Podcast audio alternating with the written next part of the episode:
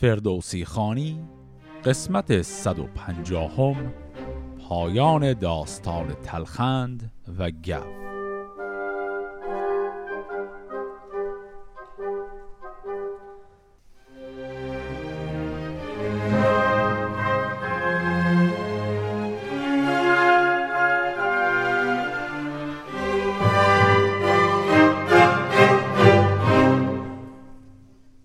قسمت قبل دیدیم که دو برادر تلخند و گف که هر دو دایه پادشاهی بر سرزمین هند رو داشتن به جنگ همدیگه رفتند.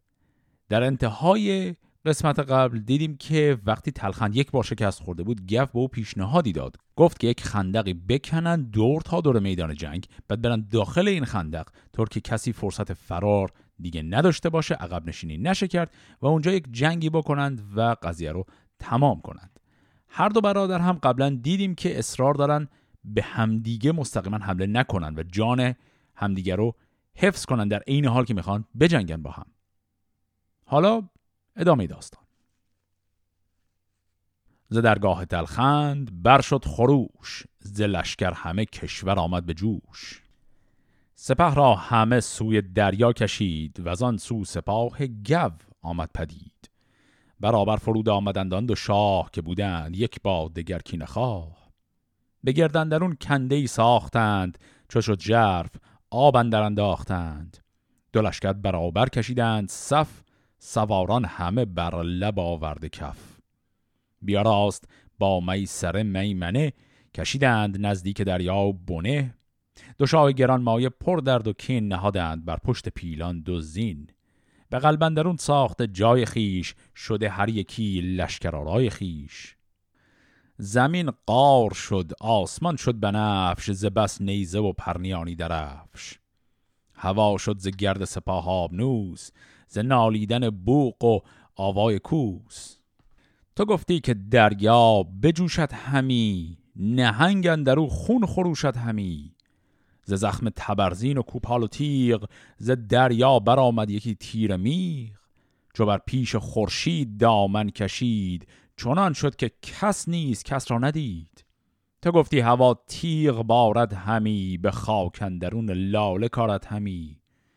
از افگند گیتی بران گونه گشت که کرکس نیارست بر سر گذشت. گروهی به کندن درون پرز خون دگر سربریده فکنده نگون ز دریا همی خواست از باد موج سپاه اندر آمد همی فوج فوج. همه دشت مغز و جگر بود و دل همه نعل اسپان ز خون پر ز گل. نگه کرد تلخند از پشت پیل زمین دید بر سان دریای نیل. همان باد بر سوی تلخند گشت به داب و به نان آرزومند گشت. ز باد و ز خورشید و شمشیر تیز نه آرام دید و نه راه گریز. بران زین زرین بخفت و بمرد. همه کشور هند گو را سپرد. به بیشی نهاده است مردم دو چشم ز کمی بود دل پر از درد و خشم. نه آن مانده مرد دانا نه این. ز گیتی همه شادمانی گزین. اگر چند بفزاید از رنج گنج همان گنج گیتی نیرزد به رنج. پس اینجا سرنوشت جنگ نهایی بین تلخند و گیو رو دیدیم. سرنوشت بسیار عجیب و ناگهانی هم بود. پس در این نبرد دوم که در داخل یک فضای محصور شده با آب انجام شد دشکر تلخند باز هم داره شکست می‌خوره و خود شخص تلخند وقتی که می‌بینه باد هم در خلاف جهتش هست و کلا همه چیز انگار به ضررشه روی اون زین فیل که نشسته بود خم میشه و همونجا میفته و میمیره. کلمه هم که گفت گفت بخفت و بمرد. اینجا بخفت نیست بخفت هست. یعنی دوتا شد خمیده شد. پس ایشون دلیل مردنش چیزی انگار به نظر می‌رسه از قصه غم یا ترس. خیلی ناگهانی همونجا میفته و خودش میمیره. یعنی کسی او رو با تیر و شمشیر نمی‌زنه. بلکه سپاهیانش همه تار و مار شدند. لشکر حریف داره همجوری به سمتش حمله می‌کنه. با آب هم که محاصره شده چون روش برای خروج نداره و به این شکل ایشون همونجا میفته و جان میده. ز قلب سپه چون نگه کرد گو ندیدان درفش سپهدار نو. سواری فرستاد تا پشت پیل بگردد بجوید همه میل میل. ببیند که آن لل رخشان درفش که او بود روی سواران بنفش. کجا شد که بنشست جوش نبرد؟ مگر چشم من تیر گون شد زگرد سوار آمد و سر به سر بنگرید. درفش سر نامداران ندید. همه قلب گهدید پر گفت و گوی. سواران لشکر همه چاه جوی فرستاده برگشت و آمد چو گرد. سخنها همه پیش گو یاد کرد. سپه بود فرود آمد از پشت پیل پیاده همی رفت گریان دو میل. برادر چو تلخند را مرده یافت. رخ لشکر از درد پژمرده یافت. سراپای او یک به یک بنگرید به جایی بر و پوست خسته ندید. خروشان همی گوشت شاهان بکند نشست از برش سوگوار و نژند. همی گفت زار ای نبرد جوان برفتی پر از درد و خسته روان. تا را گردش اختر بد بکشت وگرنی نزد بر تو بادی درشت. بپیچید از آموزگاران سرت تو رفتی و مسکین دل مادرت. به چربی بسی راندم با تو پند نیامد تو را پند من سودمند. چو فرزانه گو بدانجا رسید جهانجوی تلخند را مرده دید. برادرش گریان بران کنده گشت سواران خروشان بران پهندشت خروشان بغلتید در پیش گو همی گفت زار ای جهاندار نف. پس پس بیاراست لب را به پند به گو گفت که شهریار بلند. از این زاری و سوگواری چه سود؟ چون این رفت و این بودنی کار بود. سپاس از جهان آفرینت یکیست که تلخند بر دست تو کشته نیست. همه بودنی گفته بودم به شاه ز کیوان و بهرام و خورشید ماه که چندان بپیچد به رزم این جوان که بر خیشتن بر سرارت زمان. کنون کار تلخند چون باد گشت به نادانی و تیزی اندر گذشت. سپاه است چندان پر از درد و خشم سراسر همه بر تو دارند چشم. بیارام و ما را دل آرام ده خرد را به دارام دل کام ده. که چون پادشاه را ببیند سپاه پر از گرد و گریان پیاده به راه بکاهتش نزد سپاه ها به روی فرومای گستاخ گردد بر روی به کردار جام گلاب است شاه که از گرد یک بار گردد تباه. خب پس اینجا دیدیم که صحنه سوگواری گو بر جسد برادرش تلخند به چه شکل بود و بعد هم اون پیر فرزانه استاد همین آقای گف هم اومد و این نصایح رو کرد و به اوش گفت که بله ما دقیقا حتمی زدیم همچین اتفاقی بیفته و الان هم شما گریه وزاری می‌کنی. اما مراقب باش که به حال سپاهیان دارن نگاه می‌کنن. به خصوص سپاه طرف شکست خورده که الان دیگه طبعا تبدیل به بخش دیگری از سپاه خودت میشن و اینها باید حواست باشه جلوشون آبروداری کنی و شاه بودن خودت رو نشون بدی. اما نکته که باز هم نباید فراموش کنیم چندین بار اینجا اشاره کرد که گو به بالای جسد تلخند که رسید بدن او را وارسی کرد و هیچ جایی از بدنش نشانی از زخمی ندید. پس می‌دونیم که گو و سپاه گو به سمت تلخند نه تیری پرتاب کردن نه شمشیری زدند و تلخند خودش مرد از حالا قصه یا ترس. حالا در پاسخ به اون نصیحت های مرد فرزانه گو این کارو می‌کنه. ز دانا خردمند بشنید پند. خروشی ز لشکر برآمد بلند که اینام داران و گردان شاه مباشید یک تن بدین رزمگاه که آن لشکر اکنون جدا نیست زین. همه ساختن باید و آفرین. همه پاک در زینهار منید و از آن برمنش یادگار منید.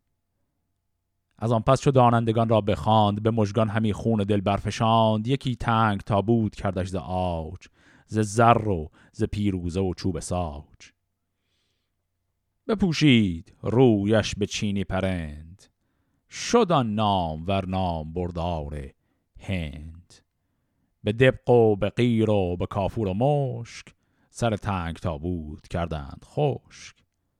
و از آن جایگه تیز لشکر براند به راه و به منزل فراوان نماند.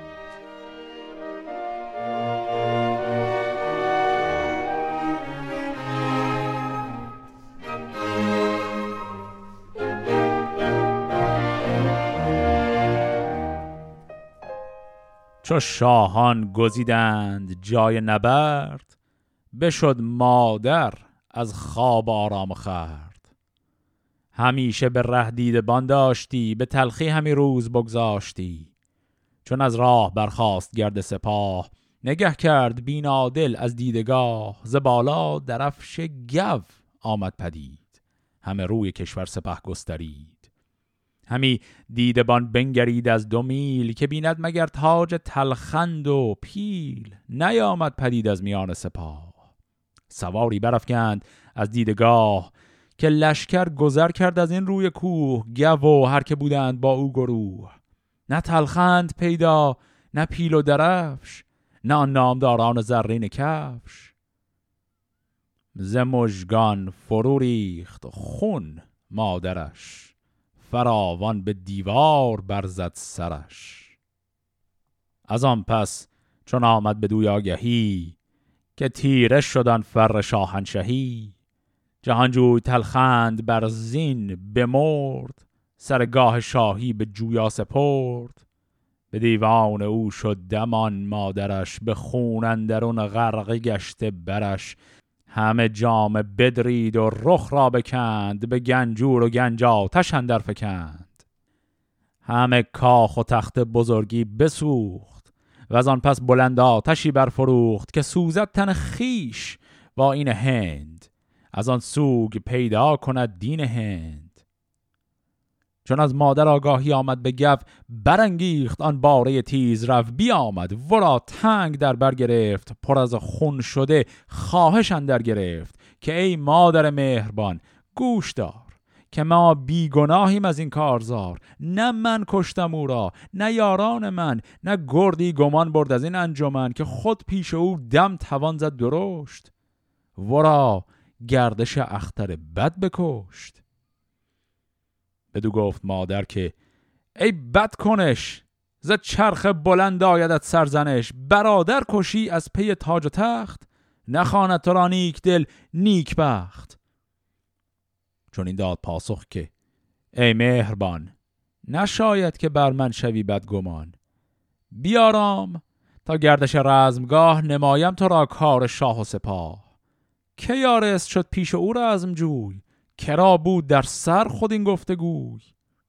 به دادار کو داد و مهر فرید شب و روز و گردان سپهر آفرید که از این پس نبیند مرا مهر و گاه نه اسب و نه گرز و نه تیغ و کلاه مگر که این سخن آشکارا کنم ز تندی دلت بر مدارا کنم که او را به دست کسی بر زمان نیامد ببینی به روشن گمان. که یابد بگیتی رهایی ز مرگ؟ اگر جان بپوشد به پولاد ترک. چونان شمع رخشان فرو پژمرد به مردی کسی یک نفس نشمرد. اگر چون نمایم بگردی تو رام. به دادار دارنده کوراس کام وگر نی به داتشتن خیش را بسوزم ز بهر بدندیش را. چو بشنید مادر سخنهای گو دریغ آمدش برز بالای گو. بدو گفت مادر که بنمای راه. که چون مرد بر پیل تلخند شاه مگر بر من این آشکارا شود بر آتش دلم بر مدارا شود؟ خب پس وقتی که مادر این دو جوان از دور همجوری داره در کاخش نگاه می‌کنه ببینه بالاخره اینا کی برمیگردن از میدان جنگ و خب می‌دونه به هر حال اتفاق شومی قرار بیفته. می‌بینه که گو برگشت ولی تلخند برنگشت. زاریو ازاش رو می‌کنه وقتی هم بهش دیگه خبر میدن که تلخند مرده و میره و می‌خواد خودش رو در آتش بندازه و بکشه. گف سری میره او رو می‌گیره میاره التماس بهش می‌کنه که این کارو نکن. اول دیدیم که مادر به گف هم نهیب زد گفت تو برادر خودت رو کشتی اصلا پیش من نیا. و گف سری جواب داد که گفت نه نه من نکشتمش. نه تنها من نکشتمش هیچ کدوم از ماها نکشتیمش.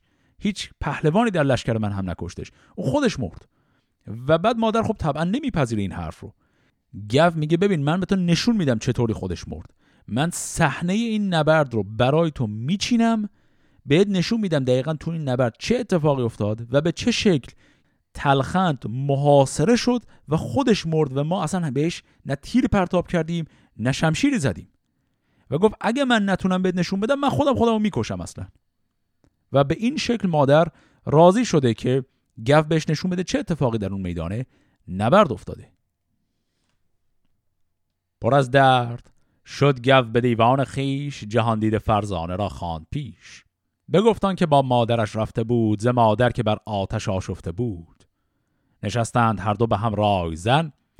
گو و مرد فرزانه بی انجمن بدو گفت فرزانه که نیک خوی نگردد به ما راست این آرزوی؟ ز هر سو بخوانیم برنا و پیر. کجا نامداری بود تیزویر؟ ز کشمیر و از دنبر و مرغمای از آن تیزویران جوینده رای. ز دریا و از کنده و رزمگاه بگوییم با مرد جوینده راه. پس الان گو و اون استادش همون مرد فرزانه می‌خوام فکر کنن چه کار کنن چجوری این صحنه نبرد رو درست بازسازی کنن که مادرشون بپذیره که واقعا چه اتفاقی افتاده و به این رسیدن که خب از تمام فرزانگانی که از همه جای کشور میشه پیدا کرد استفاده کنند برای این کار مهم. سواران به هر سو برافگند گو به جایی که بود موبدی پیش رو سراسر به درگاه شاه آمدند بدان نامور بارگاه آمدند. جهاندار بنشست با هندوان بزرگان دانا و روشن روان. صفت کرد فرزانه آن رزمگاه که چون رفت پیکار شاه و سپاه. ز دریا و از کنده و آبگیر یکایک بگفتند با تیزویر. نخفتند از ایشان یکی نیز شب نه یک بر دگر برگشادند لب. ز میدان چو برخواست آوای کوس جهان دیدگان خواستند آبنوس. یکی تخت کردند از او چهار سوی دو مرد گران مایه و نیک خوی. همانند آن کنده و رزمگاه به روی اندر آورده روی سپاه. بر آن تخت صد خانه کرده نگار خرامیدن لشکر و شهریار. پس آنگه دو لشکر ز ساج و ز آج دو شاه سرفراز با فر و تاج. پیاده پدیدن او با سوار صفت کرده آویزش کارزار. از اسپان و پیلان و دستور شاه مبارز که اسب افکند بر سپاه. همه کرده پیکر به داین جنگ یکی تیز و جنبان یکی با درنگ. بیا راست شاه قلب سپاه ز یک دست فرزانه نیکخواه. ابر دست شاه از درویه دو پیل ز پیلان شده گرد هم رنگ نیل. دو اشتر بر پیل کرده به پای نشانده بر ایشان دو پاکیز رای. به زیر شتر در دو اسب و دو مرد که پرخاش جویند روز نبرد. مبارز دو رخ بر دو روی دو صف ز خون جگر بر لب آورده کف. پیاده برفتی ز پیش و ز پس کجا بود در جنگ فریاد رس. چو بگذاشتی تا سر آوردگاه نشستی چو فرزانه بر دست شاه. همان نیز فرزانه یک خانه پیش برفتی نبودی از این شاه بیش. سه خانه برفتی سرفراز پیل بدیدی همه رزمگه از دو میل. سه خانه برفتی شطور همچنان برآوردگه بر دمان و دنان.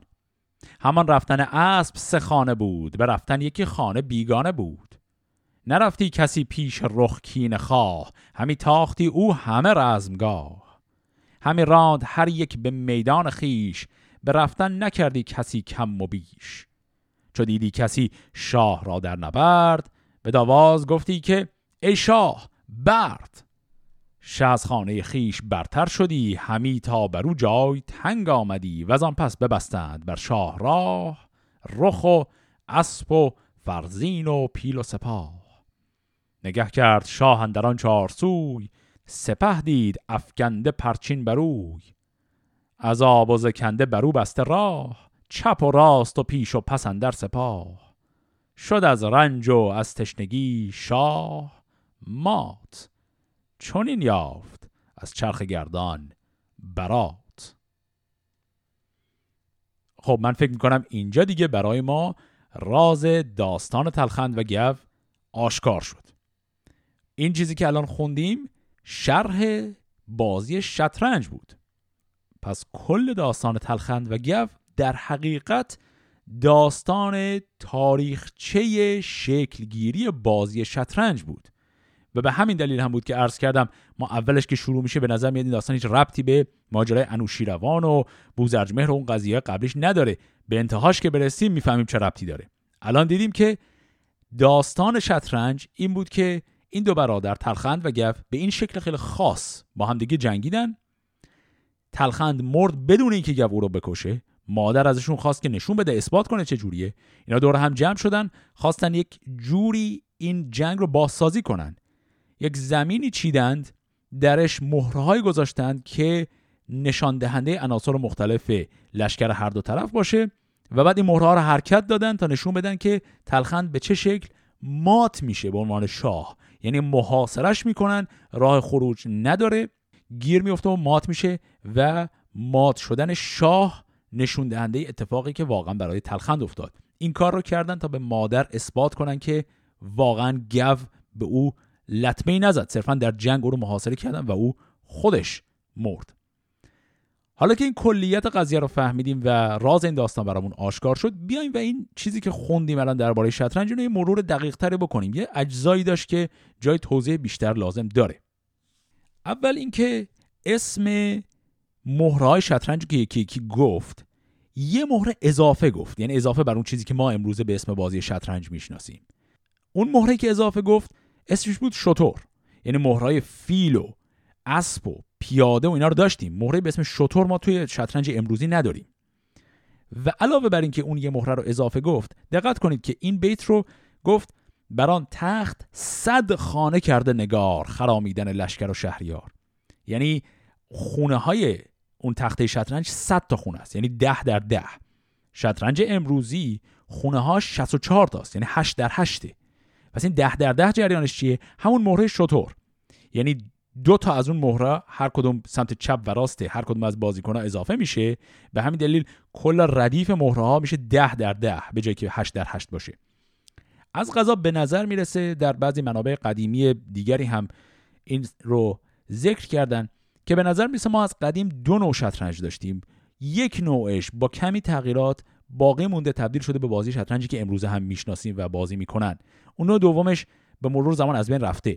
نوع شطرنج بزرگ قدیمی به اسم شطرنج کبیر میشناختنش. شطرنجی که امروزه داریم به اسم شطرنج صغیر میشناختنش. فرق اساسی این دو هم در همین بوده که شطرنج کبیر یه جفت مهره اضافی داشته.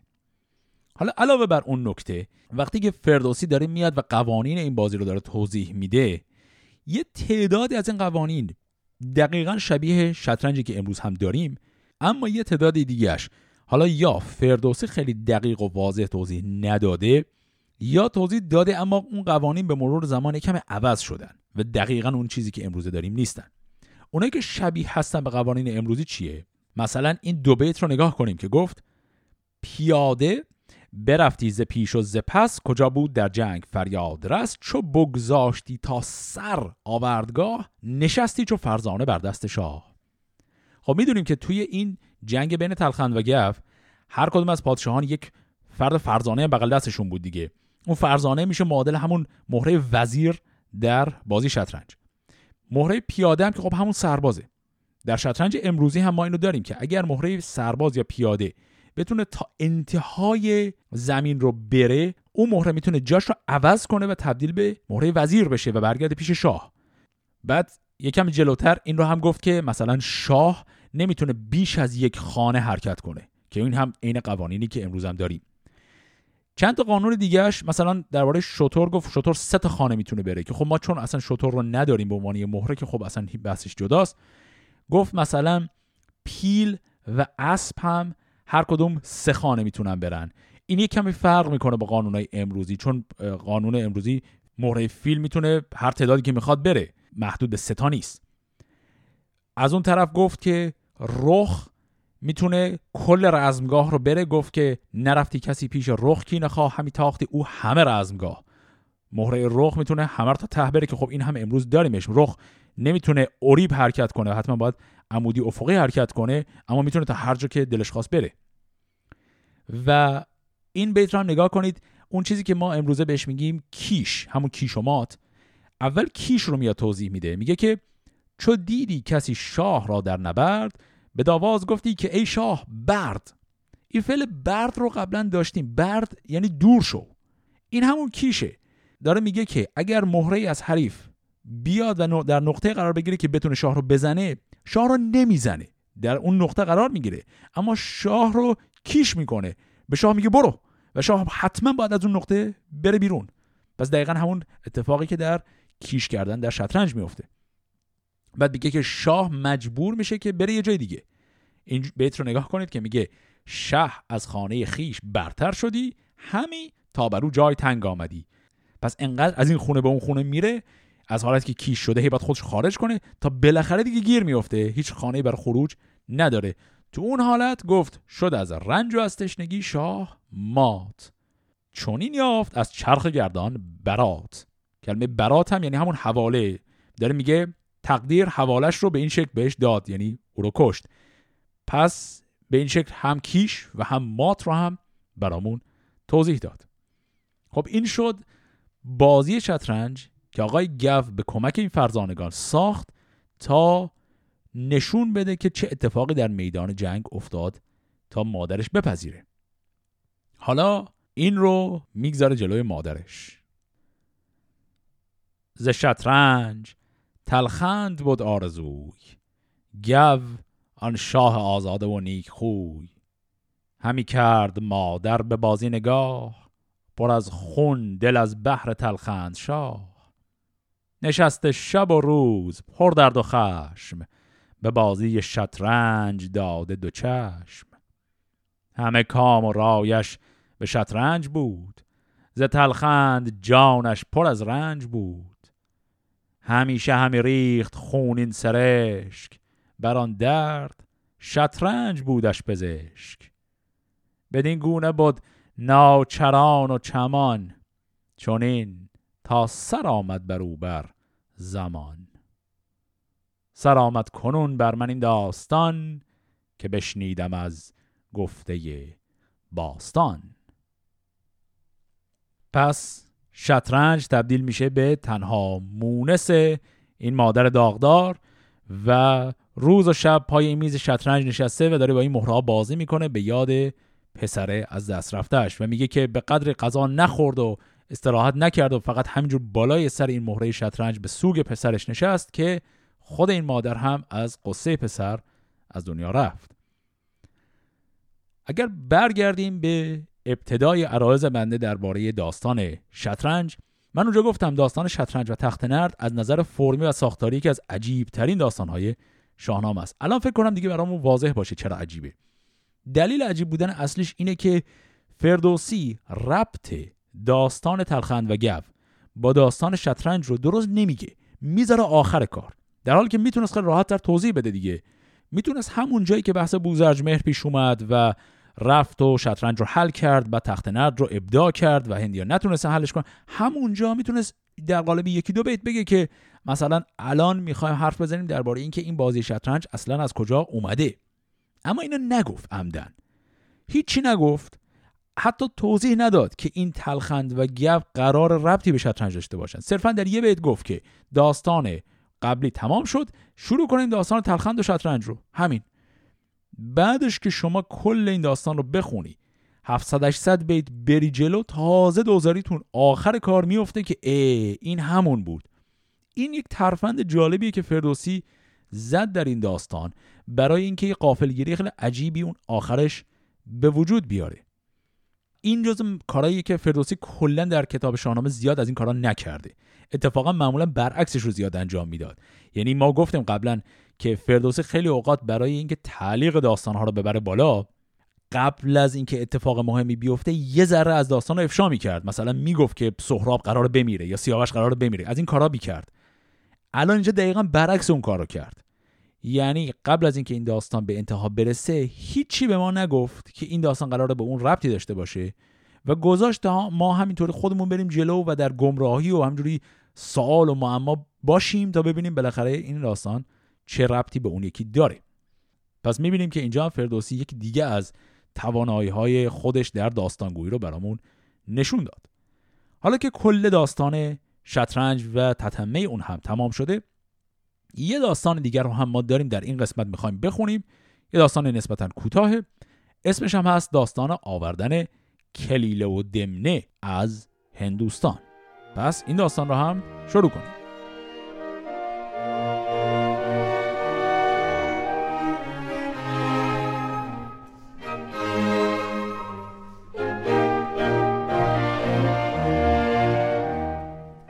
نگه کن که شادان برزین چه گفت بدانگه که بکشاد راز از نهفت. پس در شروع این داستان هم باز اسم یک شخصیت دیگر اومد. یادمون هست در شروع داستان قبلی اسم فردی به نام شاهوی اومد که گفتیم احتمالا یکی از همون چهار نویسنده کتاب شاهنامه ابو منصوریه. اینجا هم شادان برزین نام یک دیگر از اون چهار نویسنده است. پس این داستان رو هم داره نقل می‌کنه از زبان اون فرد. به درگه شهنشاه نوشین روان که نامش بمانا دائم روان. زهر دانشی موبدان خواستی که درگه به دیشان بیاراستی. زشک و سخنگوی و گنداوران گزارنده و آزمود سران. ابا هر دهی نامور مهتری کجا هر سری را بودی افسری. بزشکی سراینده برزوی بود به پیری رسیده سخنگوی بود. زهر دانشی داشتی بهره به هر بهره در جهان شهره ای چنان بود که روزی به هنگام بار بیامد بر نامور شهریار چون این گفت که شاه دانش پذیر پژوهنده و یافته یادگیر من امروز در دفتر هندوان همی بنگریدم به روشن روان. نوشته چنین بود که بر کوه هند گیایی است رخشان چو رومی پرند که آن را چو گرد آورد رهنمای بیامیزد و دانش آرد به جای چو بر مرده بپراگند بیگمان سخنگوی گردد همان در زمان. کنون من به دستوری شهریار به پیمایم این راه دشخار خار. بسی دانشی رهنمای آورم مگر کین شگفتی به جای آورم. تن مرده گر زنده گردد رواست که نوشین روان بر جهان پادشاست. پس در همین ابتدای داستان دیدیم که دوباره گفت در دربار نوشین روان بزرگان و اندیشمندان و خردمندان زیادی جمع شده بودن بین این خردمندان یه فردیه که شغلش پزشکیه. اسم ایشون هست برزوی.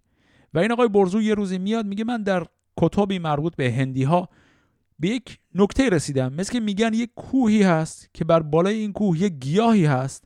این گیاه رو اگر به شکل خاصی مخلوط کنه با چیزهای مختلف ازش دارویی بسازی این دارو مرده رو زنده می‌کنه. و بعد از نوشین روان اجازه خواسته که به او کمک کنه تا بره به هند بالای این کوه خاص و این گیاه رو پیدا کنه. و نوشین روان هم این پاسخ رو میده.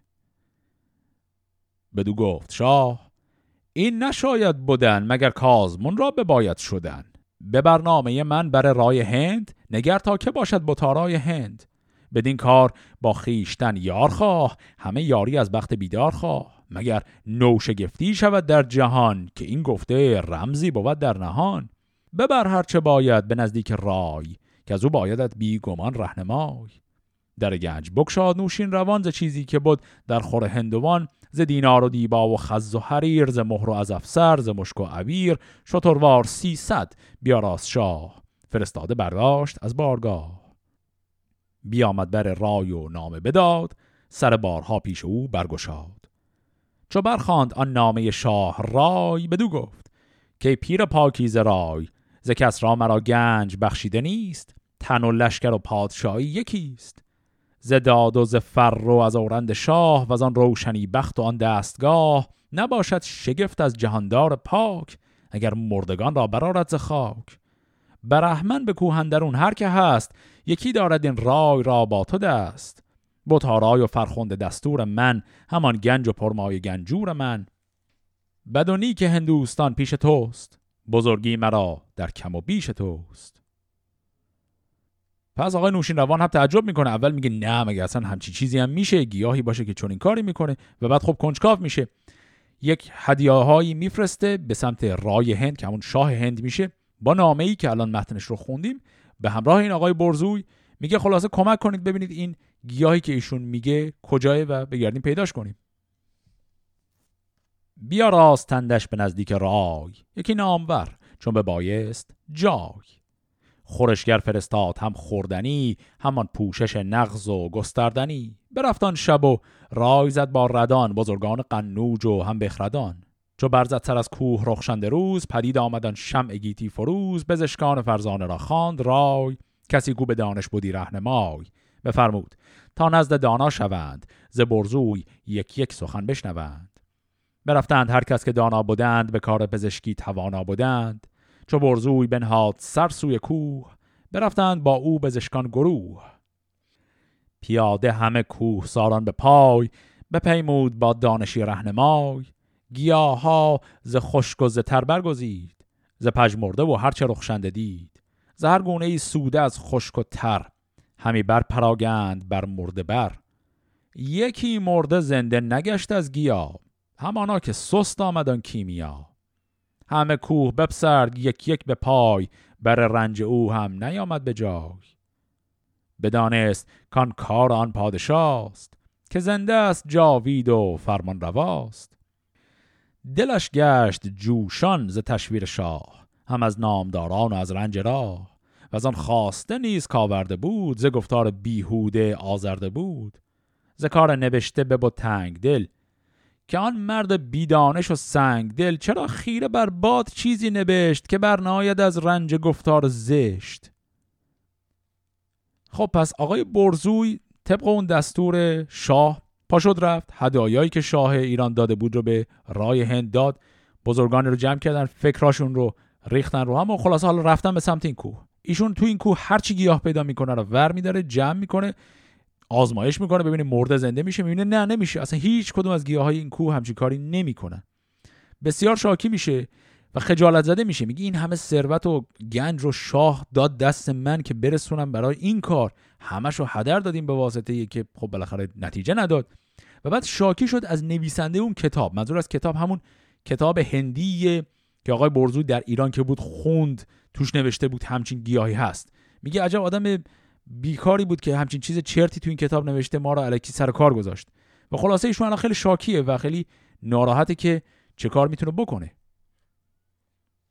چون این گفت از آن پس بدان بخردان که ای کار دیده ستود ردان که دانید داناتر از خیشتن کجا سرفرازت بدین انجمن؟ به پاسخ شدند انجمن هم سخن که داننده پیری است ای در کهن. به سال و خرد او ما مهتر است. به دانش زهر مهتری بهتر است. چون این گفت برزوی با هندوان که ای نامداران روشن روان بر این رنج ها برفزونی کنید. مرا سوی او رهنمونی کنید. مگر کان سخنگوی دانای پیر بدین کار باشد مرا دستگیر. ببردند برزوی را نزد اوی. پراندیش دل سر پر از گفتگوی. چون نزدیک او شد سخنگوی مرد همه رنج ها پیش او یاد کرد. ز کار نبشته که آمد پدید سخنها که از کاردانان شنید. بر او پیر دانا سخن برگشاد ز هر دانشی پیش او کرد یاد. که ما در نبشته همین یافتیم بدین آرزو تیز بشتافتیم.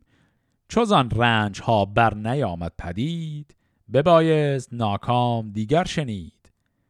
گیا چون سخن دانو دانش چو کوه.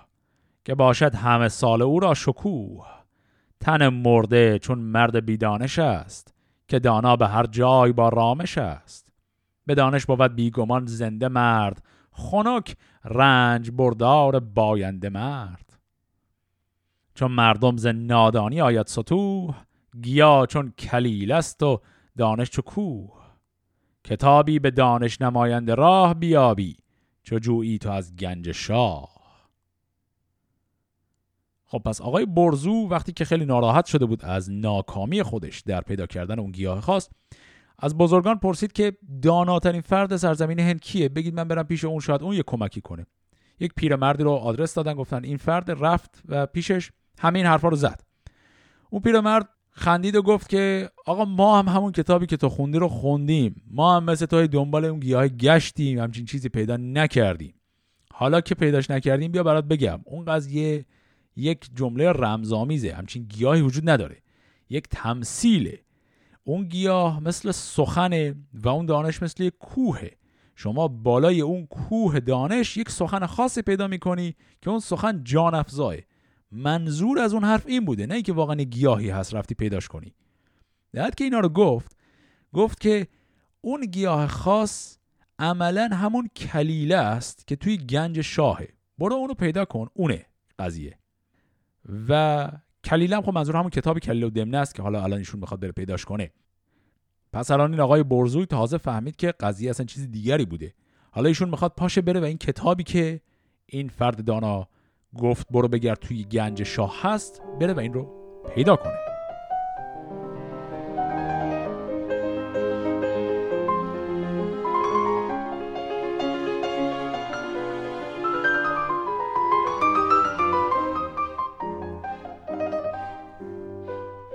بر او آفرین کرد و شد نزد شاه.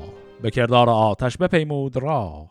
بیامد نیایش کنن پیش رای که تا جای باشد تو بادی به جای. شنیدم کتابی است گسترده کام که آن را به هندی کلیله است نام. به مهر است با درج در گنج شاه به رای و به دانش نماینده راه. به گنجور فرمان دهد تازه گنج سپارت به من گر ندارد به رنج. دو جم گشت از آن آرزو جان شاه. بپیچید بر خیشتن چندگاه. به برزوی گفت این کس از ما نجست نه اکنون نه از روزگار نخست.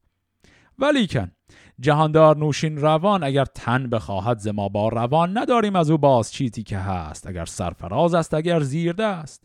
ولیکن بخوانی مگر پیش ما؟ بدان تا روان بدندی شما نگوید به دل کان نبشته است کس. بخوان و بدان و ببین پیش و پس. پس آقای رای هند اولش خیلی تعجب کرد و شاکی شد که این بابا اصلا از کجا از همچین کتاب خبر داره. کتاب رو کامل هفت قفل زده بودن و مخفی مخفی نگشت داشته بودن و ایشون خیلی براش عجیب بود که این از کجا می‌دونه همچین چیزی. بعد گفت خب تا حالا هیچ کس از من این کتاب رو نخواسته بود بهش بدم. حالا چون شاه نوشین روانه چشم ما میدیم ولی شرط داره. شرطم اینه که من بازش می‌کنم. جلوی چشم خود من. کتاب رو می‌خونی پس میدی. من اجازه بد نمیدم از این کتاب یه نسخه دیگه تهیه کنی. بدو گفت برزوی که شهریار ندارم فزون زانچه گویی مدار. کلیل بیاورد گنجور شاه. همی بود او را نماینده راه. هر آن در که از آن نام برخاندی همه روز بر دل همی راندی. ز نامه فزون زان که بودیش یاد نه برخاندی نیست تا بام داد چو او نامه رفتی به شاه جهان دری از کلیله نوشتی نهان. بدین چاره تا نامه هندوان بیامد به نزدیک نوشین روان. پس ایشون قراره از روی این کتاب رونویسی نکنه. چه کار می‌کنه؟ هر روز شروع می‌کنه خوندن و گفت که همه روز بر دل همی راندی. یعنی همجور برای خودش حفظشون می‌کنه. هر چیزی که می‌خونه رو حفظ می‌کنه و بعد گفت که بیشتر از اون چیزی که بتونه حفظش بشه رو توی یه روز نمی‌خونه. عمدن خیلی آروم و کند داره می‌خونه که بتونه همه رو حفظ کنه. و اینجوری که تا بامداد همجوری می‌خونه و حفظ می‌کنه. بعد که کتاب رو تحویل شاه میدن که حالا روز بعد بیاد و بقیهش رو بخونه برمیگرده خونه و هرچی که حفظ شده رو یواشکی می نویسه همی بود شادان دل و تندرست به دانش همی جان روشن بشست. بدین گونه تا پاسخ نامه دید که دریای دانش بر ما رسید. از ایوان بیامد به نزدیک رای به دستوری بازگشتن به جای. چو بکشاد لب رای بنواختش یکی خلعت هندوی ساختش. دو یاره بهاگیر و دو گوشوار یکی توق پرگوهر شاهوار هم از شاره هندی و تیغ هند همه روی آهن سراسر پرند. بیامد ز قنوج برزوی شاد بسی دانش نو گرفته به یاد. زره چون رسیدن در آن بارگاه نیایش کنن رفت نزدیک شاه. بگفتان چه از رای دید و شنید به جای گیا دانش آمد پدید. بدو گفت شاه ای پسندید مرد کلیله روان مرا زنده کرد. تا اکنون ز گنجور بستان کلید ز چیزی که باید به باید گزید. بیامد خرد یافته سوی گنج به گنجور بسیار ننمود رنج. درم بود و گوهر چپ و دست راست جز از جامعه شاه چیزی نخواست. گران مای دستی بپوشید و رفت برگاه کس را خرامید و تفت. چون آمد به نزدیک تختش فراز بر او آفرین کرد و بردش نماز. چون این گفت برزوی را شهریار که بی بدر و گوهر شاهوار چرا رفتی رنج دیده ز گنج؟ کسی را سزد گنج کودید رنج؟ چون این داد برزوی پاسخ به شاه که تاج تو برتر از چرخ ماه هر آن کس که او پوشش شاه یافت به بخت و به تخت مهی راه یافت. دگر آنکه با جامعه شهریار ببیند مرا مرد ناسازگار دل بدسگالان شود تار و تنگ. بماند رخ دوست با آب و رنگ. یکی آرزو خواهم از شهریار که ماند زمن در جهان یادگار. چو بنویسد این نام بوزرج مهر گشاید بر این رنج برزوی چهر. نخستین در از من کند یادگار. به فرمان پیروزگر شهریار. بدان تا پس از مرگ من در جهان ز داننده رنجم نگردد نهان. پس آقای برزو که یواشکی کل اون کتاب رو اول حفظ کرد و بعد نوشت حالا این رو با خودش آورده ایران. رای هند مثلا خبر نداره که این اتفاق افتاده. ایشون اومد به نوشیروان گفت که اینو نوشتم و این کتاب رو آوردم و این کتاب در حقیقت همون گیاهی بود که ما دنبالش بودیم. و نوشیروان اول خوشحال شد. در گنج رو بهش داد گفت که برو از گنجور هر چی می‌خوای بگیر به عنوان پاداش. ایشون رفت و فقط یکی از خلعتهای شاهانه رو ورداشت برای خودش به عنوان پاداش. هیچی پول و اینا ور نداشت شاه بهش گفت چرا هیچی بیشتر ور نداشتی دو تا دلیل آورد. گفت یکی اینکه خلعت شاه خودش برای من مایه بخت و اقبال و مایه هرس خوردن حسودانه و مایه افتخار دوستانه و این صحبت ها و این خیلی برای من چیز مهمیه. این خیلی بهتر از پوله. و نکته دومی که گفت درخواست کرد که حالا که این کتاب رو می‌خوان بدن آقای بوزرج مهر یه نسخه دیگه ازش بنویسه برای خود شاه گفت که اولش یه فصلم بذاره به اسم من. گفت نخستین در از من کند یادگار. اسم من رو به عنوان نویسنده این کتاب و کسی که این کتاب رو از هندی آورده به ایران این رو بنویسه در فصل اول که از من یادگار این بمونه. این آرزوی آقای برزوی بود. بدو گفت شاه این بزرگ آرزوست بر اندازه مرد سالار خوست ولیکن به رنج تا اندر خور است. سخن گرچه از پایگه برتر است. و بوزرج مهران زمان شاه گفت که این آرزو را نشاید نهفت. نبیسنده از کلک چون خامه کرد ز برزوی یک در سر نامه کرد. نوشتند بر نامه خسروی نبود آن زمان خط جز از پهلوی. همی بود با ارج در گنج شاه بدو ناسزا کس نکردی نگاه. چون این تا به تازی سخن راندند ورا پهلوانی همی خواندند. چون معمون روشن جهان تازه کرد خور و روز بر دیگر اندازه کرد دل موبدان داشت و رای کیان. به بسته به هر دانشی بر میان کلیله به تازی شد از پهلوی. بر اینسان که اکنون همی بشنوی. به تازی همی بود تا گاه نصر. بدانگه که شد بر جهان شاه نصر.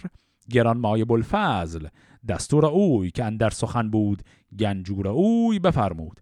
تا پارسی دری بگفتند و کوتاه شد داوری. و از آن پس چو پیوسته رای آمدش به دانش خرد رهنمای آمدش همی خواست تا آشکار و نهان از او یادگاری بود در جهان گزارنده را پیش بنشاندند همه نامه بر رودکی خواندند به پیوست گویا پراگنده را بسفتین چونین در آگنده را. بران کو سخندانه دارایش است چون ابله بود جای بخشایش است. حدیث پراگنده بپراگند چو پیوسته شد جان و مغز آگند. جهاندار تا جاودان زنده باد زمان و زمین پیش او بنده باد. خب به این شکل داستان آوردن کلیل الدمنه هم تمام میشه. این تیکه آخرش که خوندیم میشه گفت مهمترین تیکه کل این داستان کوتاه بود. این رو پس دقیق تر مرور کنیم با هم. ایشون گفت که خب بله بوزرج مهر این کتاب رو شروع کرد به نوشتن طبق دستور شاه و همون اولش هم اسم برزوی طبیب رو هم آورد. بعد که این کار رو کرد گفت خب این نامه به خط پهلوی که اون زمان بوده نوشته شد و در گنج شاه هم نگهداری می‌شد. و گفت این گذشت و دوره اعراب اومد و تازی ها اومد و این کتاب هم همونجور بود اونجا. و تا رسیدیم به دوره خلافت معمون و گفت معمون اون خلیفه ای بود که رای کیان داشت شبیه پادشاهان ایرانی بود. و معمون این کتاب رو گرفت و دلش می‌خواست که این کتاب به حال گسترده بشه به همه جا و داد عربیش کنن. میگه بعد این به زبان تازی یا همون عربی این بود بازم.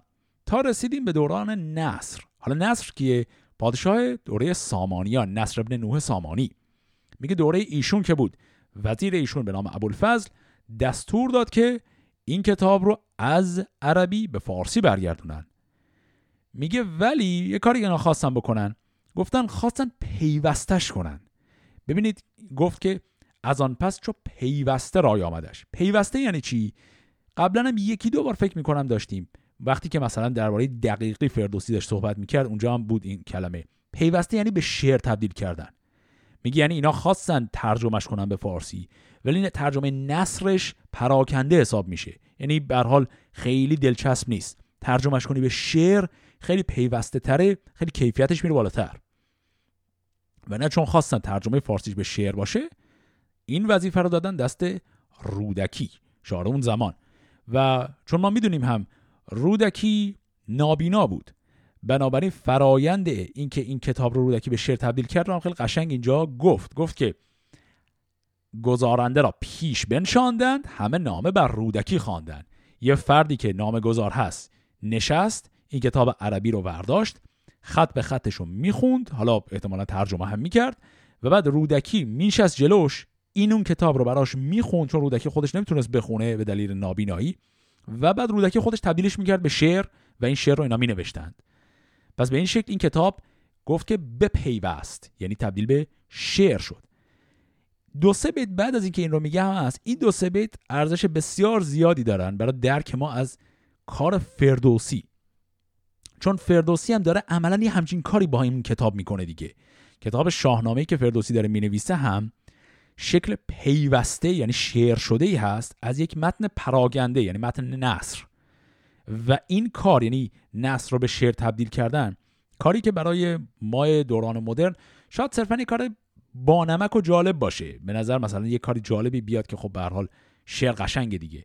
اما برای فردوسی و هم اسرانش این قضیهش خیلی مهمتر از این حرفا بوده و تبدیل کردن یه متن نصر به شعر غیر از اینکه از نظر تکنیکی کار سختیه ارزش خیلی بالایی هم داشته. و اینجاست که فردوسی اینو خیلی واضح میگه. یعنی یه جورایی با ارجاب رودکی و اینکه رودکی شعر کلیل و دمنه رو نوشت و چقدر کار مهمی بود داره یه جورایی به در میگه دیوار بشنوه که بگه کار خود من هم خیلی کار مهمیه که اومدم و این کتاب شاهنامه رو دارم شعر می‌کنم. این بیتا رو نگاه کنید که گفت حدیث پراگنده بپراگند چو پیوسته شد جان و مغزاگند قصه یا متن کتابی که پراکنده باشه به نصر باشه این فایده نداره. این خودش پراکنده است پراکنده هم میشه. یعنی اون درسی که قراره به شما آموزش بده هم درس مفیدی نیست. ولی پیوسته که بشه یعنی شعر که بشه تازه اون موقع فایده واقعیش آشکار میشه. و ببینیم یه بیت بالاتر از اون هم وقتی که داره کار خود رودکی رو میگه ببینیم از چه تمثیلی استفاده می‌کنه. گفت که بسفت این چونین در آگنده را. پس کار تبدیل کردن نصر به نظم مثل گوهر صفتنه مثل تراش دادن در و گوهر و تبدیل کردنش به چیز درخشانه. حالا چرا ما میگیم این فردوسی داره باهاش یه جورایی به کار خودش ارجاع میده؟ به خاطر بیت بعدیش. یعنی بیتی که باهاش کلا این داستان رو تمام می‌کنه بیت بعدی خطاب به شخص سلطان محموده. اینجوری میگه. میگه جهاندار تا جاودان زنده باد زمان و زمین پیش او بنده باد. اینجا منظورش از جهاندار طبعا انوشیروان نیست چون انوشیروان که خب زنده دیگه نیست. داره میگه زنده باد. منظورش شاه الانه. پس قصه که دمنه رو گفت. رسوندش به اینجایی که رودکی تبدیلش کرده به شعر. بعد میگه نگاه کن چه کار ارزشمندی کرده. و بعد یه بیت دیگه تهش میگه که انشالله پادشاه تا ابد زنده باشه. اینجوری داره به پادشاه میگه که این کاری که من هم کردم کاری هم سطح همین. و شاید حتی بیشتر. یه نکته ای رو هم من در پرانتز به عنوان نکته تتمه بگم. ما الان اینجا گفتیم که رودکی کلیله دمنه رو به شعر تبدیل کرده.